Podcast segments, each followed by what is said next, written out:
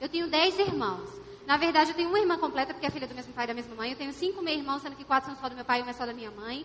E aí, depois disso, eu tenho outra, outra irmã também, que na verdade não é filha do meu pai, é filha da minha atual madrasta. E aí começou essa complicação. E aí, além desses cinco meus-irmãos, eu tenho três ex-meus-irmãos. Esses três ex-meus-irmãos são, na verdade, do segundo casamento do meu pai com a minha primeira madrasta. E a minha primeira madrasta tinha três filhos. E como eles não são filhos do meu pai, são filhos só dela, eu chamo de meio-irmão de consideração. E como eles são, a minha madrasta se separou do meu pai, aí são três ex-meio-irmãos. Deu para entender? Não. Ah, gente, mas é tão simples. Gente, é tão simples de entender. Só, é só contar, gente. Não tem complicação nenhuma.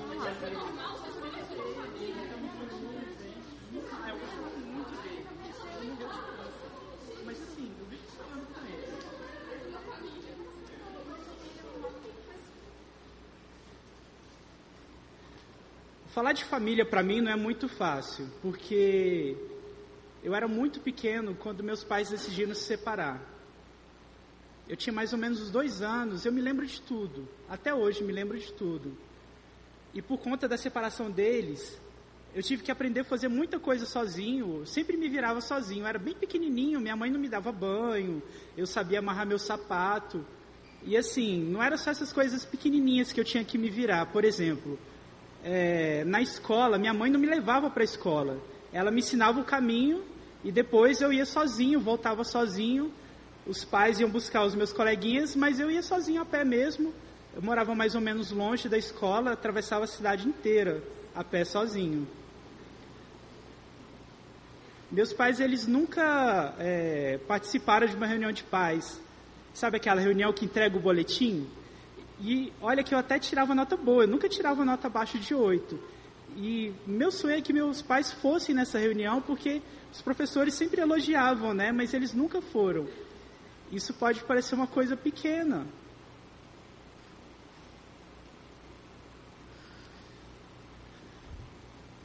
Pode parecer uma coisa pouca.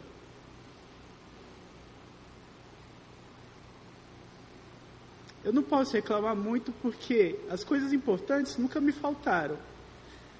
Mas a presença deles na minha vida fez muita falta.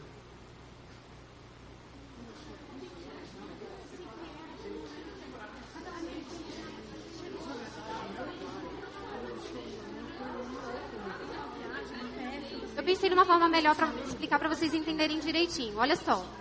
Meu pai se casou com a minha mãe e teve duas filhas, eu e a minha irmã. Minha irmã mais velha que se chama Thaís, eu me chamo Eveline. Na mesma época, minha primeira madrasta se casou com o primeiro marido dela e teve dois filhos, a Ellen e o Eric. E na verdade foi mais ou menos no mesmo tempo, a gente tem mais ou menos a mesma idade. Nessa época, ela se separou do primeiro marido dela e teve uma filha chamada Evelyn. E o meu pai também se separou da minha mãe e teve uma, um filho chamado Lucas. Aí o meu pai se casou com essa minha madrasta e eles tiveram duas filhas. A minha madrasta queria que todos os filhos dela tivessem o um nome começando com a letra E. Era Ellen, Eric Evelyn. Só que aí quando ela casou com meu pai não deu certo porque ele quis Bianca e Letícia. Aí eles se separaram e nessa época o meu pai também, a minha mãe na verdade teve uma outra filha que se chama Fernanda. Aí meu pai se casou de novo pela terceira vez com a minha segunda madrasta. E aí eles tiveram, na verdade a minha, minha madrasta já tinha uma filha, que é a minha meia-irmã. E, eu, e eles tiveram uma filha também que agora tem dois anos. Eu tenho um filho que está fazendo hoje dois anos. Então, quando eu ando com os dois, o pessoal acha até que eles são gêmeos. Por falar em gêmeos, vocês estão querendo falar, né? Ai, desculpa, gente. É porque às vezes eu me empolgo um pouco. É muita gente numa família só, né? Desculpa. Quando meu pai chegou de uma viagem de Manaus, ele estava meio estranho. Ele, ele reclamava de dores de cabeça, dor no corpo, febre. E eu achava que ele estava meio doente. Minha mãe até chegou a levar ele para o hospital, sabe? Achando que ele ia ser internado. Mas não. Quando a gente chegou lá, os médicos falaram que era uma gripe. Só que os dias foram passando, os sintomas continuaram. Ele só foi piorando. Aí até que ele foi internado. Acho que mais ou menos por um mês. Eu lembro de uma sexta-feira. Era a véspera do dia dos pais. No meio do meu aniversário. E a gente, eu saía, eu estava saindo da sala de aula cheio de presentes, presentes pedidos dos pais, cartões, achando eu que quem estaria ali para me buscar era meu pai. Só que não, eram os meus avós. E sabe, mas tudo bem. Quando a gente estava voltando para casa, dentro do carro, eu e meus irmãos, a gente estava dormindo no banco de trás. E de repente a gente começou a ouvir uns gritos, uns choros. E eu, eu não, entendia, não entendia o que estava acontecendo. Perguntava para eles, mas ninguém me respondia. Foi aí que quando eu saí do carro, quando eu pisei em casa, eu, a, a empregada, ela veio em nossa direção chorando. E ela perguntou assim, é verdade mesmo? Ele morreu? E eu olhei pro meu avô, e meu avô respondeu, sim, ele morreu. É, eu tinha oito anos quando meu pai morreu.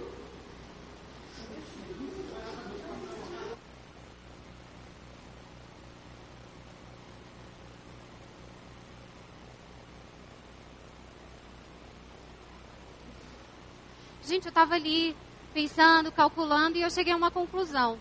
Na verdade, eu não sei quantos irmãos eu tenho. Porque se for contar comigo, são 11. Mas e se eu for contar com os, não for contar com os meus três ex-meio-irmãos, aí na verdade são 8. Mas se não contar comigo, são 10, aí na verdade ficam 7. Mas essa atual meia-irmã de consideração, eu não sei se eu contar com ela, ficam 6. Aí parece que minha família está diminuindo. Ai, gente, e se meu pai tiver mais filho e minha mãe? Ai, meu Deus do céu, como é que eu vou fazer essa conta? Ai, gente, eu, eu na verdade não sei. São 10, 7, 8, 5. Na verdade, do mesmo sangue são um. É uma? Estou falando demais de novo, né? Ai, meu Deus do céu. Desculpa, gente, desculpa.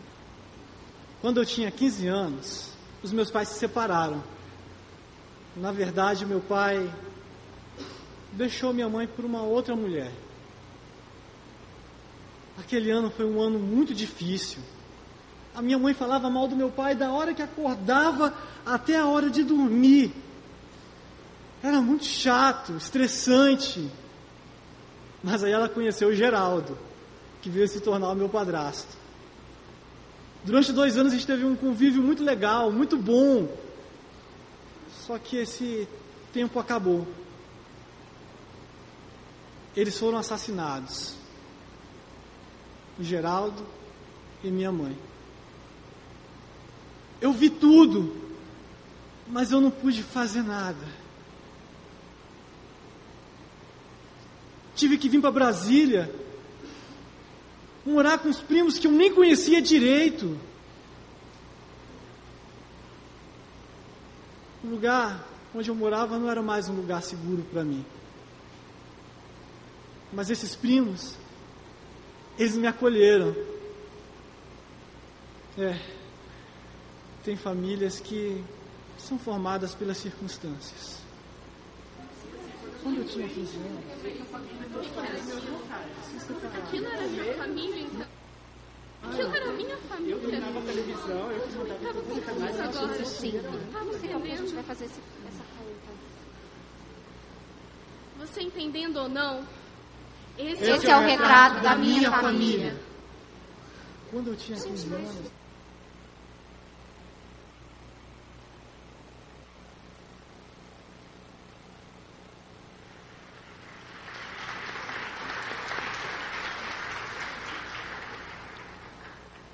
Tudo que você ouviu aqui é a mais absoluta expressão da verdade. Talvez você pensou que estava assistindo aqui um teatro. Esse rapaz que viu os pais sendo assassinados, hoje ele trabalha na polícia e combate o tráfico de drogas. Os pais foram assassinados por traficantes. A vida de alguns deles reflete aquilo que Deus faz quando nós confiamos em Deus as histórias, por estranhas que pareçam, como aquela filha que não tem certeza de quantos irmãos tem. É o retrato da família de hoje. Esse é o mundo que nós vivemos. Esse é o ambiente que nós estamos.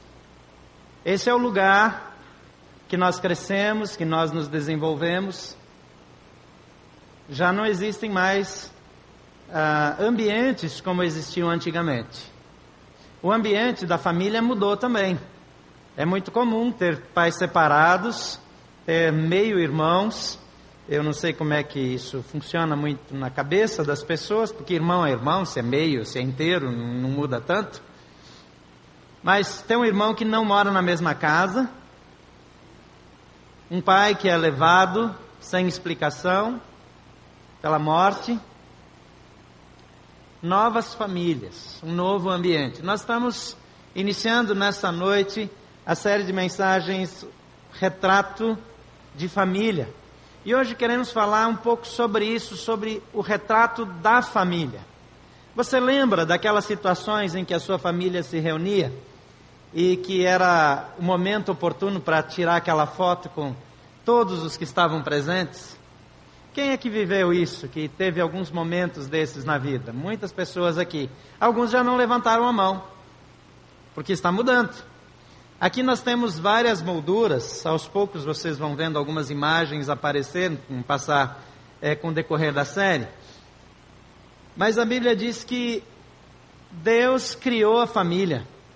E porque Deus criou a família e Deus estruturou a família, o diabo é o inimigo da família. Não importa se você crê em Deus ou não, se você tem uma família séria, estruturada e você ama a sua família, você tem um inimigo. Porque Deus planejou a família. A Bíblia diz que Deus começou a humanidade com uma família. Depois veio o dilúvio, sobrou de novo uma família. E Deus recomeça com uma família. Quando Jesus vem a esse mundo, o início do ministério dele, ele começa exatamente numa festa de casamento, o seu primeiro milagre. Porque família é um assunto importante para Deus. Família é um assunto importante para o povo de Deus, é um assunto importante para essa igreja. Por isso nós queremos juntos falar sobre o que Deus tem para a família hoje.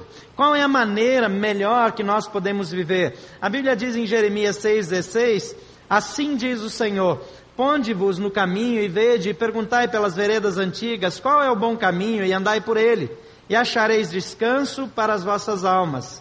Mas eles dizem: Não andaremos nele. Todos que têm um pouco mais de idade lembram de coisas da família que não eram tão agradáveis assim. Parece que a família onde nós crescemos era um pouco mais opressora. A gente tinha menos liberdade. Alguns não tinham direito de falar, de responder, de questionar os pais. Se um filho derrubava um copo na mesa e virava o suco na toalha, ele apanhava. Quem lembra disso? Eu tô, tô maluco? Não, né? Tem testemunhas aí, ó. Se o filho ousasse argumentar com o que o pai ou a mãe estivessem dizendo, entrava na vara. Então parece que nós quisemos criar uma família mais leve, com mais oportunidade de expressão. Mas nisso parece que perdemos outras coisas boas. Porque embora eu cresci numa família assim, eu lembro que todo ano meu avô, ele vinha passar um tempo na nossa casa. E os meus tios, eles moravam perto da nossa casa também. Então meu avô vinha para nossa casa e todos vinham lá em casa. E era uma festa. E o meu avô fazia aniversário. E quando ele fazia aniversário, todos os meus tios e os meus primos vinham para lá e nós festejávamos todo ano. E num determinado momento nós íamos para o quintal, em algum lugar, colocávamos algumas cadeiras, bem naquele formatão antigo. Todo mundo bem arrumadinho, bem gomadinho, com roupa de ver Deus. E aí sentava lá para tirar foto. E aí fazia aquela foto mal feita, é, é, com aquelas Kodaks, lembra da Kodak? Colocava aquele filme, aquele rolinho de filme. Não era nem rolinho ainda, é, eram, eram dois rolinhos emendados assim, que se encaixava dentro da, da Kodak. Em ocasiões muito especiais se chamava um fotógrafo, ou como diziam naquela época, um retratista. E depois aquilo ia parar numa moldura na sala de casa e na casa dos meus tios. E até hoje, quando nós olhamos para aquelas imagens já desbotadas, a gente lembra de tudo que aconteceu naqueles dias. Os álbuns de fotografia na casa dos meus pais são velhos. São daqueles que a foto você tinha que dobrar a foto, encaixar por baixo, tinha um, um encaixezinho. Já vinha no álbum um encaixezinho para colocar foto. Quem lembra desse tipo de álbum aí? Ah, eu não sou tão velho assim, fala a verdade. Nesse tempo, a gente não tinha muitos direitos. A gente tinha que comer tudo que tinha na mesa. A gente não tinha direito a reclamar da comida. Lá em casa era assim: você tinha um direito, mas para cada direito tinha um dever. Então você tinha o direito de não gostar e tinha o dever de comer. Muito justo, não é? Você tem um direito e um dever. Tem direito de não gostar, o dever de comer. Mas crescemos felizes, honrando os pais, às vezes por medo. Levei tanto tapa na boca, no nariz, que vocês não fazem ideia. Eu não estou recomendando essa parte, não. Mas eu quero dizer que nós fugimos de um modelo meio opressor, meio controlador demais. Mas parece que nós perdemos as coisas boas. Quando foi seu último retrato de família? Quando foi a última vez que a sua família se reuniu para festejar, para comemorar junto? Quando eu vim para Brasília, eu vi que aqui ainda tem um pouco disso. Eu dei graças a Deus.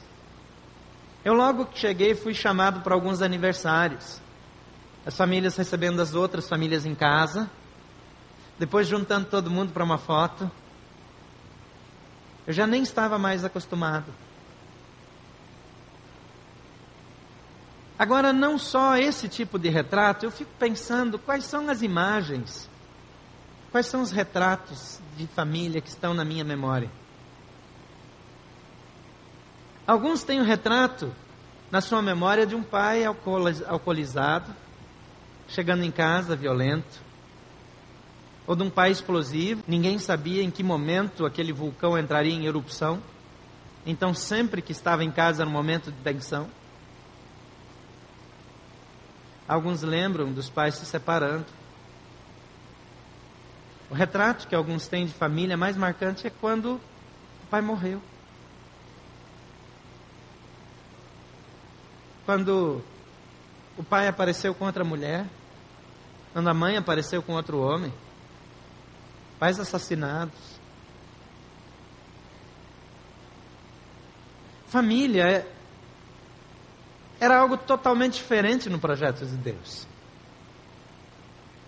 Talvez hoje uh, o retrato da nossa família esteja assim, só a moldura.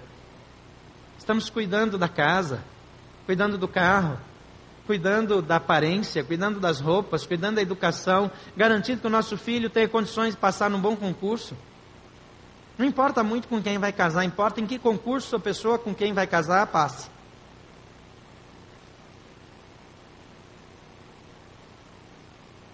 Se é feio, o salário torna bonito. Segurança ficou mais importante do que outras coisas. Romanos capítulo 12. É um texto que chama a minha atenção porque estabelece um novo padrão. Mas é um velho padrão. Mas é novo porque nós perdemos. É novo porque precisa começar de novo. O primeiro versículo que eu li, eh, a Bíblia fala: se coloquem no que procurem os caminhos antigos, os caminhos que nos quais havia sabedoria. Quais são as coisas antigas que nós precisamos trazer de volta? Quais são os retratos que precisamos voltar a registrar, a tirar? Quais são as coisas que nós perdemos na caminhada? é que precisamos ver de volta. Romanos diz assim: Portanto, irmãos, rogo-lhes pelas misericórdias de Deus que se ofereçam em sacrifício vivo, santo e agradável a Deus. Este é o culto racional de vocês. E não se amoldem ao padrão deste mundo, mas transformem-se pela renovação da sua mente, para que sejam capazes de experimentar e comprovar a boa, agradável e perfeita vontade de Deus. Pois pela graça que me foi dada, digo a todos vocês Ninguém tenha de si mesmo um conceito mais alto ou mais elevado do que se deve ter. Mas, pelo contrário, tenha um conceito equilibrado, de acordo com a medida da fé que Deus lhe concedeu. Assim, cada um, como cada um de nós, tem um corpo com muitos membros, e esses membros não exercem todos a mesma função, assim também em Cristo, nós que somos muitos, formamos um corpo, e cada membro está ligado a todos os outros Temos diferentes dons de acordo com a graça que nos foi dada. Se alguém tem o dom de profetizar, use-o na proporção da fé. Se tem o dom de servir, sirva. Se é ensinar, ensine. Se é dar ânimo, assim o faça. Se é contribuir, que contribua generosamente. Se é exercer liderança, que a exerça com zelo. Se é mostrar misericórdia, que o faça com alegria. O amor deve ser sincero, odeiem o que é mal e apeguem-se ao que é bom. Dediquem-se uns aos outros com amor fraternal. Prefiram dar honra aos outros mais do que a si próprios. Nunca lhes falte o zelo, sejam fervorosos no espírito, sirvam ao Senhor. Alegrem-se na esperança, sejam pacientes na tribulação, perseverem na oração. Compartilhem o que vocês têm com os santos em suas necessidades. Pratiquem a hospitalidade, abençoem aqueles que os perseguem, abençoem e não os amaldiçoem. Alegrem-se com os que se alegram, com os que se alegram, chorem com os que choram. Tenham uma mesma atitude para com os outros. Não sejam orgulhosos, mas sejam dispostos a associar-se às pessoas de posição inferior. Não sejam sábios aos seus próprios olhos. Não retribuam a ninguém mal por mal. Procurem fazer o que é correto aos olhos de todos. Façam todo o possível para viver em paz com todos. Amados, nunca procurem vingar-se, mas deixem com Deus a ira, pois está escrito: Minha é a vingança eu retribuirei, diz o Senhor. Pelo contrário, se o seu inimigo tiver fome, dele de comer. Se tiver sede, dele de beber. Fazendo isso, você amontoará brasas vivas em sua cabeça. Não se deixe vencer pelo mal, mas vençam, vençam o mal pelo bem. Esse texto foi escrito para a igreja que Deus chama de família. Essas verdades, elas servem para a nossa família. Se você olhar para esse texto e aplicar esses princípios na sua família, não tem mais divórcio, não tem mais assassinato, não tem mais disputa, não tem mais é, é, brigas que não sejam é, superadas. Novos retratos vão ser tirados que vão trazer à memória aquilo que nos dá esperança. Eu olho para aquelas imagens antigas da minha família e eu tenho saudade.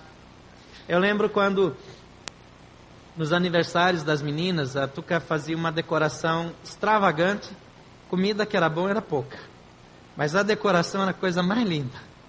E ela fazia uma decoração exagerada todos os anos, para todas as três.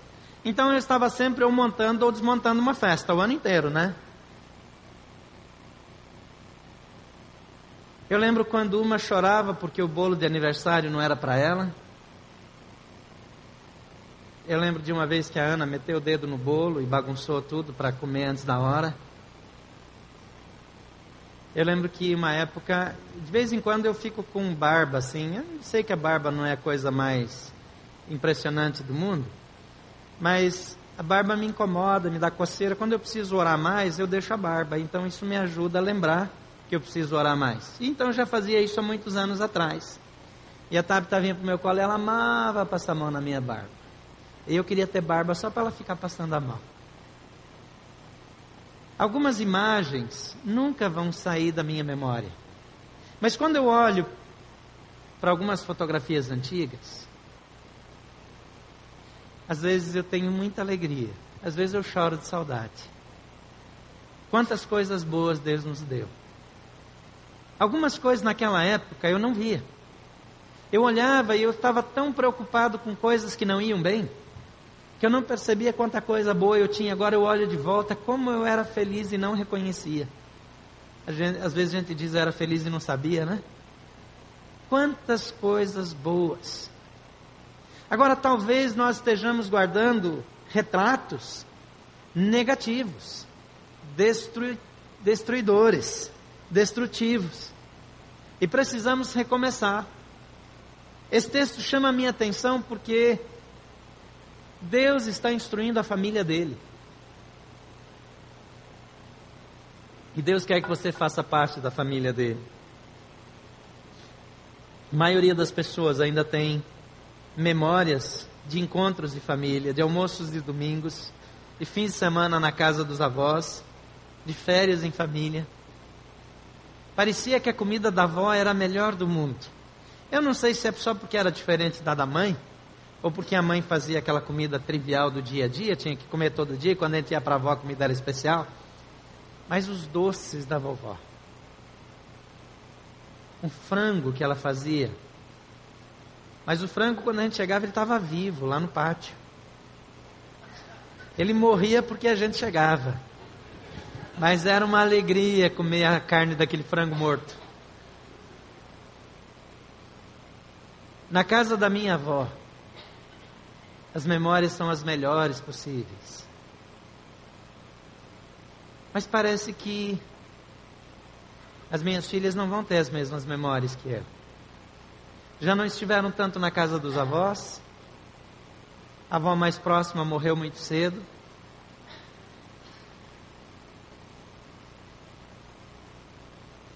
Algumas coisas ficaram difíceis, alguns probleminhas de relacionamento, a distância geográfica, o tipo de trabalho que eu faço, que me leva para qualquer lugar do mundo. Mas o que é que a minha família vai ter na sua memória? O que a sua família vai ter na sua memória? O que nós estamos deixando na memória dos nossos filhos e o que nós gostaríamos que ficasse? Perdemos, sim. Caiu o padrão, sim. Mas precisamos perguntar onde foi que nós erramos. Porque ao tentar uma vida mais agradável, um ambiente mais leve, participativo na nossa casa, perdemos também a parte que havia de melhor na vida em família. Poderemos reencontrar essa essência perdida? Creio piamente que Deus tem um caminho para a restauração da nossa casa. Eu quero falar sobre, com vocês sobre o caminho bíblico para a restauração da essência da família. Como pintar ou como registrar o retrato da família que vale a pena. Porque lá quando eu era criança, passava de tempos em tempos um homem, ele dizia: Vocês não têm uma foto que vocês gostariam de fazer uma tela? E aí a gente pegava uma foto e dava para ele, ele levava embora. Depois ele voltava com uma tela grande, pintada à mão. Parecia que ele tinha feito a pintura ali em casa.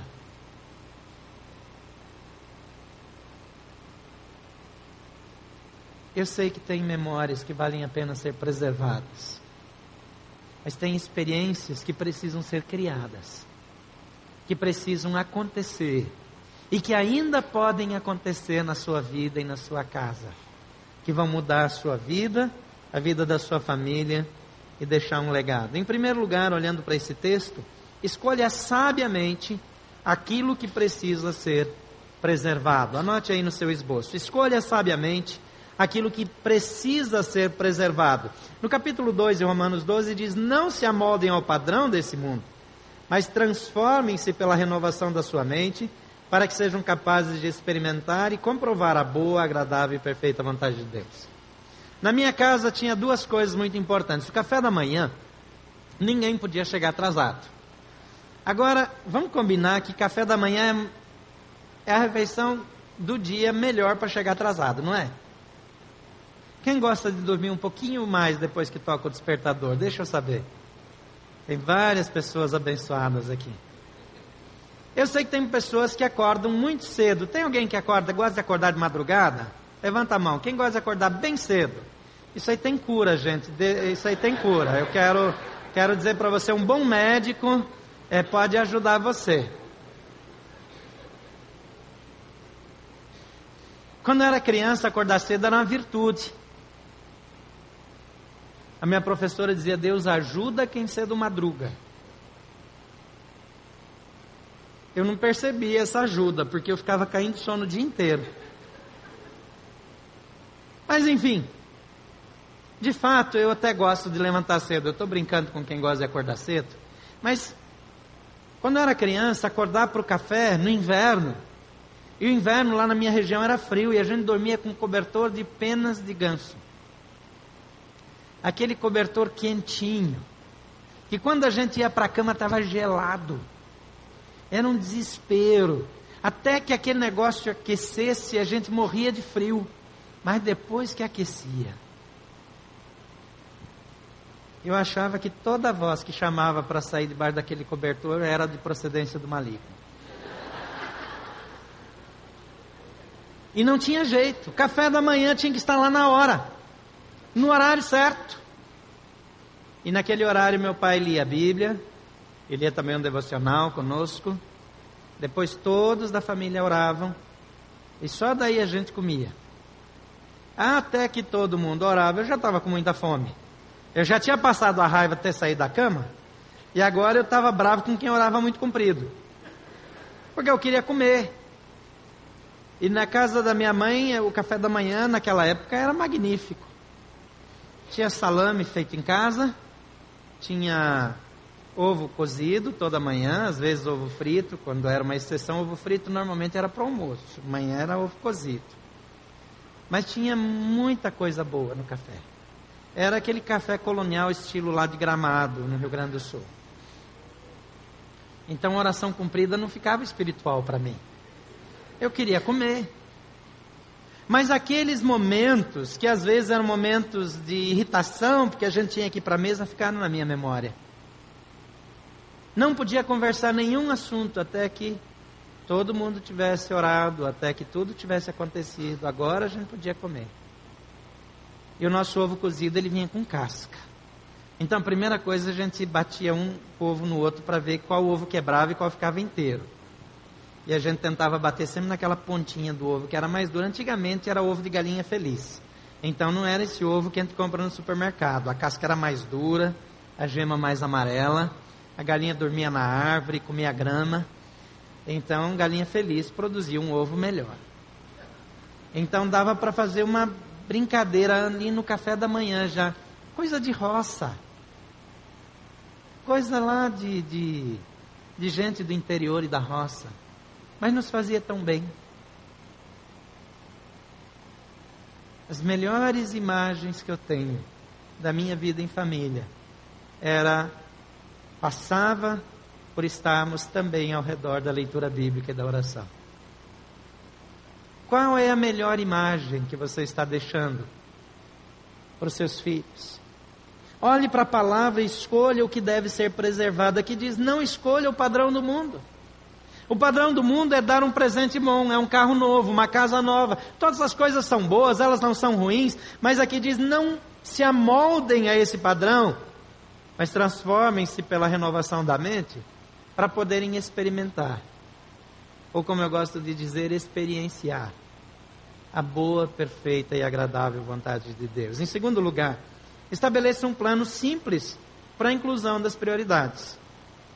Versículo 9 a 15 diz: O amor deve ser sincero, odeiem o que é mal, apeguem-se ao que é bom, dediquem-se uns aos outros com amor fraternal, prefiram dar honra uns aos outros mais do que a si próprios, nunca lhes falte o zelo, sejam fervorosos no espírito, sirvam ao Senhor, alegrem-se na esperança, sejam pacientes na tribulação, perseverem na oração, Compartilhem o que vocês têm com os santos em suas necessidades.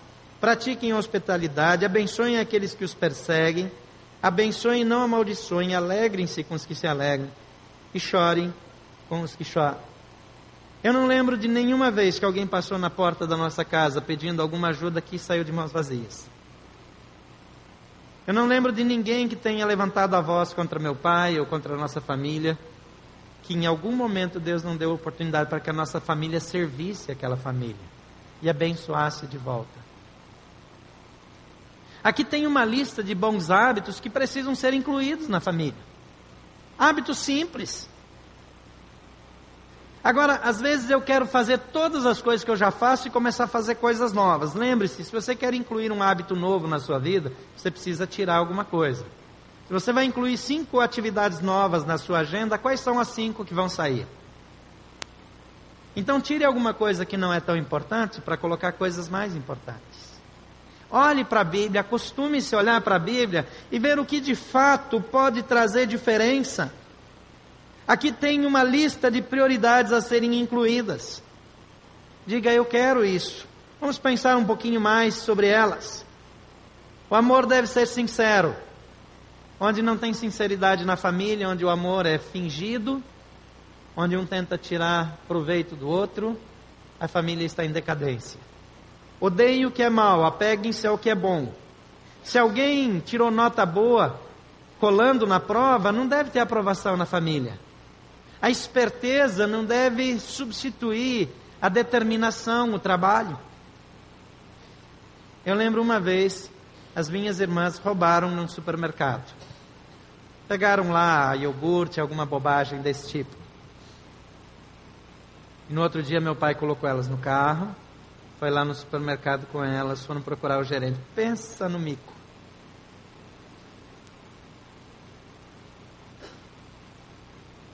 Elas não ficaram de castigo, elas não apanharam, e lá era fácil apanhar, você nem faz ideia. Elas não apanharam, mas foram lá com aquela cara que tiveram para pegar um negócio no supermercado, levar lá e dizer: Olha, aqui a gente roubou. E a gente voltou aqui com meu pai para pagar.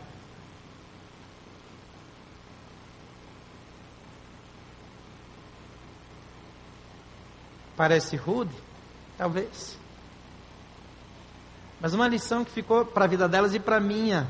Toda vez que eu pensei em pegar alguma coisa, eu falei: não vou entrar nessa não. Valores. Não são coisas tão complicadas. Não estamos falando aqui de coisas absurdas, de fanatismo religioso. Estamos falando de princípios, de valores que Deus quer para a sua casa. Onde foi que nós nos perdemos? Por que é que os nossos filhos são como são? Por que, é que o nosso casamento é como é? Por que, é que os nossos relacionamentos são como são? Porque quando tem uma família que parece estar muito em harmonia, a gente fica desconfiando que tem alguma coisa escondida. Sabe aquelas famílias que vendem aquela imagem assim, de propaganda da Colinos, lembra do Colinos? Já morreu. A gente fica com aquela sensação, hum, será que é? Porque parece que a coisa normal é estar num padrão abaixo. É mais fácil baixar o padrão do que melhorar os resultados. Essa lista de coisas todos concordam. Apeguem-se ao que é bom, dediquem-se uns aos outros, prefiram dar honra aos outros mais do que a si próprios, não lhes falte zelo, sejam fervorosos no espírito, sirvam ao Senhor, alegrem-se na esperança, sejam pacientes na tribulação, perseverem em oração, compartilhem o que vocês têm com os outros. Lá em casa, presente de Natal era chocolate. Era presente para gente. Hoje, chocolate não é nada, a gente compra ali. Mas meu pai ensinava que a gente tinha que compartilhar. Então a gente tirava um tabletinho assim, para dar para cada um, mas o outro tinha que dar de volta, né? E depois a gente escondia o chocolate.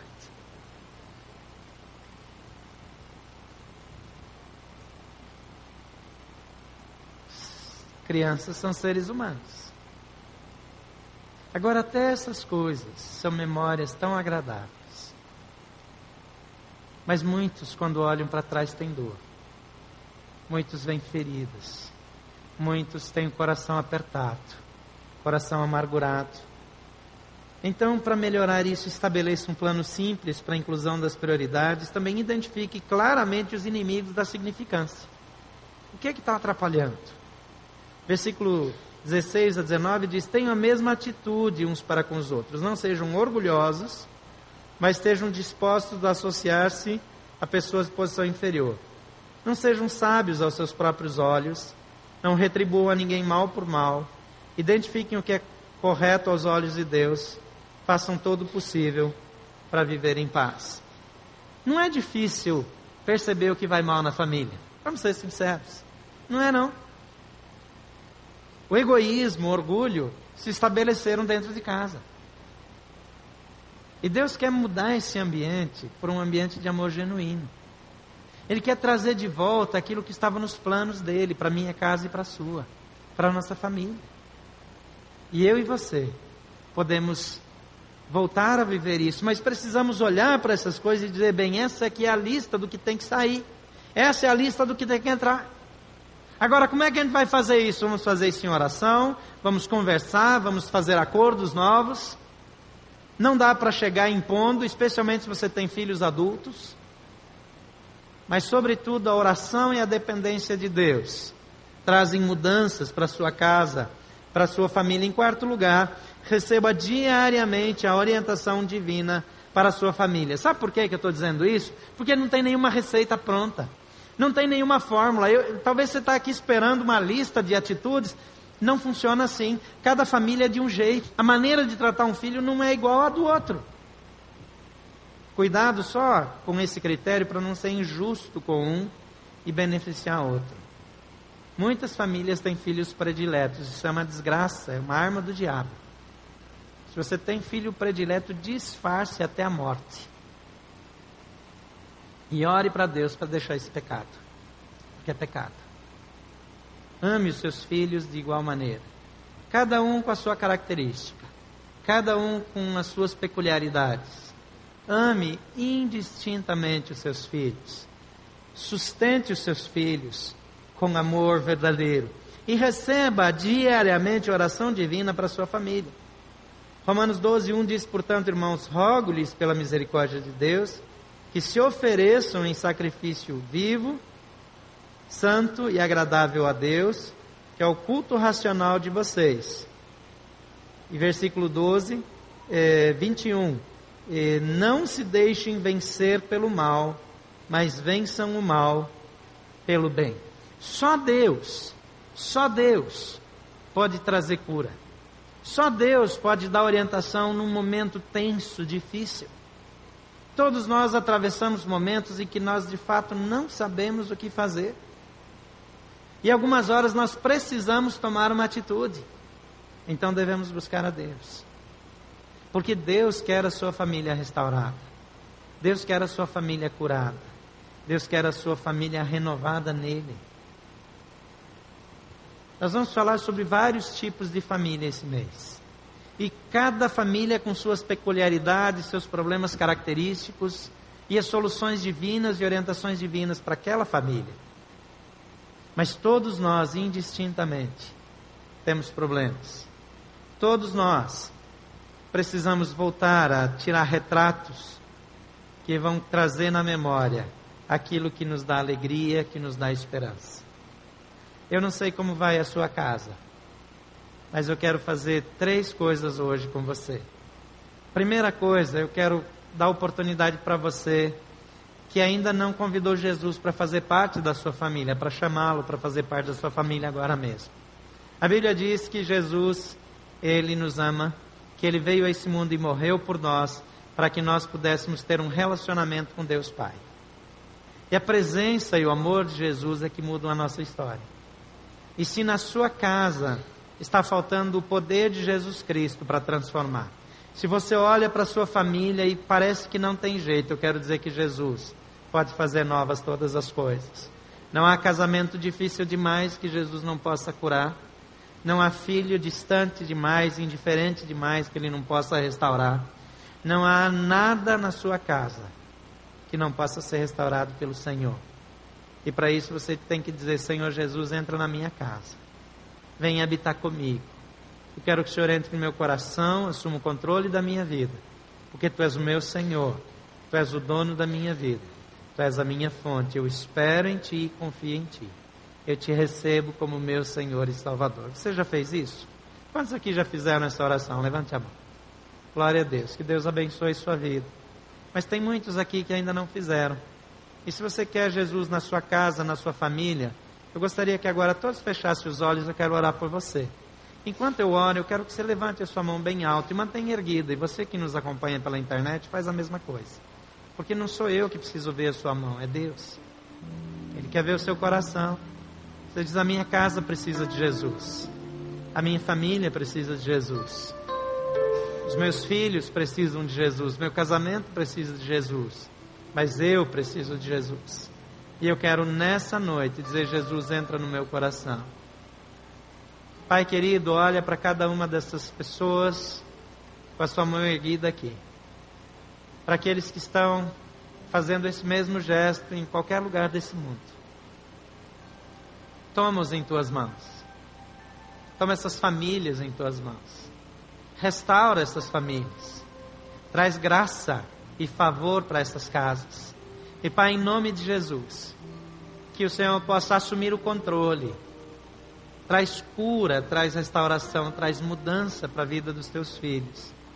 Entra no coração deles, que eles conheçam Jesus Cristo, que conheçam a vida que Jesus Cristo tem para dar e que possam viver contigo todos os dias da sua vida. Em nome de Jesus.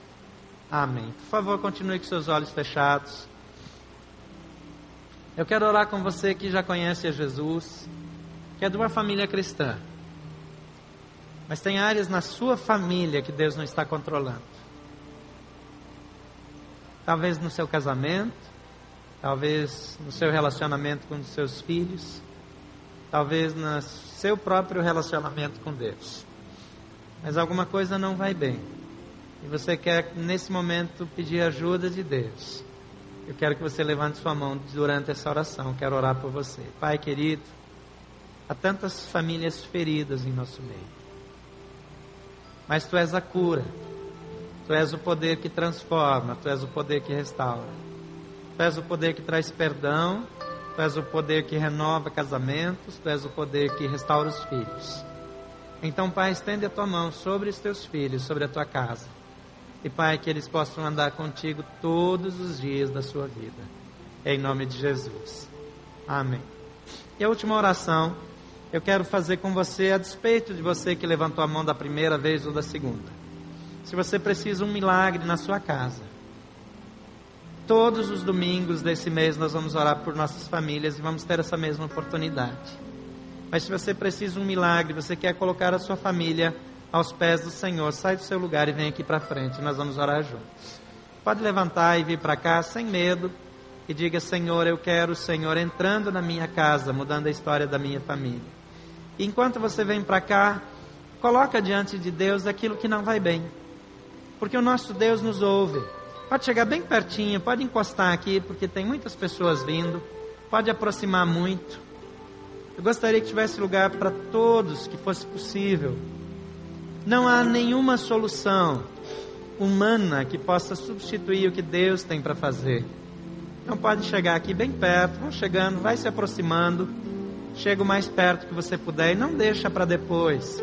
Deus é a restauração, é restauração para os seus pais, é restauração para o seu casamento, é restauração para a sua vida como filho, como filha. Então coloca diante de Deus a sua vida e diga: Senhor, eu quero. Eu preciso, eu necessito de Ti. Eu não tenho dúvida que Deus quer fazer milagres entre nós. E você que está aqui, abre seu coração diante de Deus. Confessa diante dele aquilo que você está passando, aquilo que você está vivendo, o momento que você está vivendo. E diga: Senhor Jesus, eu quero cura para minha casa. Eu reivindico salvação para minha casa. Eu reivindico mudança no meu casamento. Eu clamo a Ti por meus filhos e filhas. Por favor, todos fiquem com seus olhos fechados. Você que está aí no seu lugar, ore por quem está aqui na frente. Eu queria dizer que tem um sentimento que creio ser do Espírito de Deus, que alguns de vocês precisam dar esse passo ainda e sair do seu lugar e vir para cá. Eu não vou forçar você, eu não vou ficar falando isso para pressionar ninguém. Mas se você não fez e deveria ter feito, não deixa para depois, sai do seu lugar e vem para cá. Não perca essa oportunidade, Deus quer tratar com você, não é uma coisa minha, é uma coisa do meu coração. Mas Deus que conhece o seu coração, Ele sabe que você precisa fazer isso. Tenha coragem e coloque-se diante de Deus.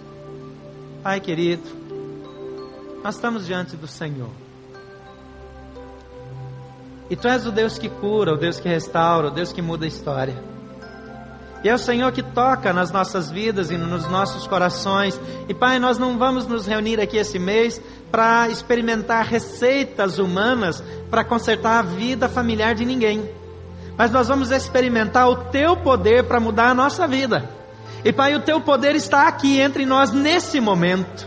Ó Pai, o Senhor está aqui agora mesmo. E o Senhor é Deus que muda realidades. O Senhor é Deus que transforma. O Senhor acaba com aquele relacionamento adúltero. O Senhor acaba com aquela infidelidade. O Senhor é que cura a memória ferida do adultério dos pais, do alcoolismo. O Senhor é que traz de volta aqueles que estão perdidos, que estão afastados. O Senhor é que restaura o coração que fugiu do Senhor. E o Senhor tem poder para trazê-lo de volta. E agora, Pai, nós abençoamos teus filhos em nome de Jesus. E Pai, nós declaramos pela fé em Jesus Cristo um novo tempo para essas casas, para essas famílias. E nós declaramos a Satanás que ele não tem mais direito sobre essas vidas, porque estão cobertos na graça e no poder de Jesus Cristo. A tua palavra diz que o Senhor Jesus, que para isso se manifestou o Filho de Deus, para destruir as obras do diabo. E a obra do Senhor na família é de bênção, de graça, de restauração. E a obra do diabo é de destruição. E por isso nós cancelamos essas obras do inimigo e promovemos a restauração pela fé em Jesus Cristo. Ó Pai, visita cada família e cada membro da família aqui representado. Estende aqui a tua mão de graça, de poder, de amor. Ó Pai, que o Senhor traga algo novo da parte do Senhor para dentro dos corações. Que saiam daqui cheios de uma nova fé, é de um novo ânimo, de uma nova convicção de que o Senhor está aqui e que o Senhor está ouvindo as nossas orações. Ó Pai, sopra com teu vento sobre os teus filhos em nome de Jesus. Ó Pai, que a brisa suave do Teu Espírito venha e que o Teu fogo possa ser manifestado em cada coração, de maneira, Pai, que eles possam experimentar a obra do inimigo ser queimada, destruída, desfeita e ver a obra do Senhor ser proclamada sobre cada coração. Ó Pai, nós abençoamos Teus filhos pela fé, porque Tu és nosso Deus Deus que nos ama, Deus que ouve as nossas orações e Deus que nunca abandona os seus filhos. Agora vem, Senhor, e faz essa obra completa no meio do teu povo, para a glória do teu nome, em nome de Jesus. Amém.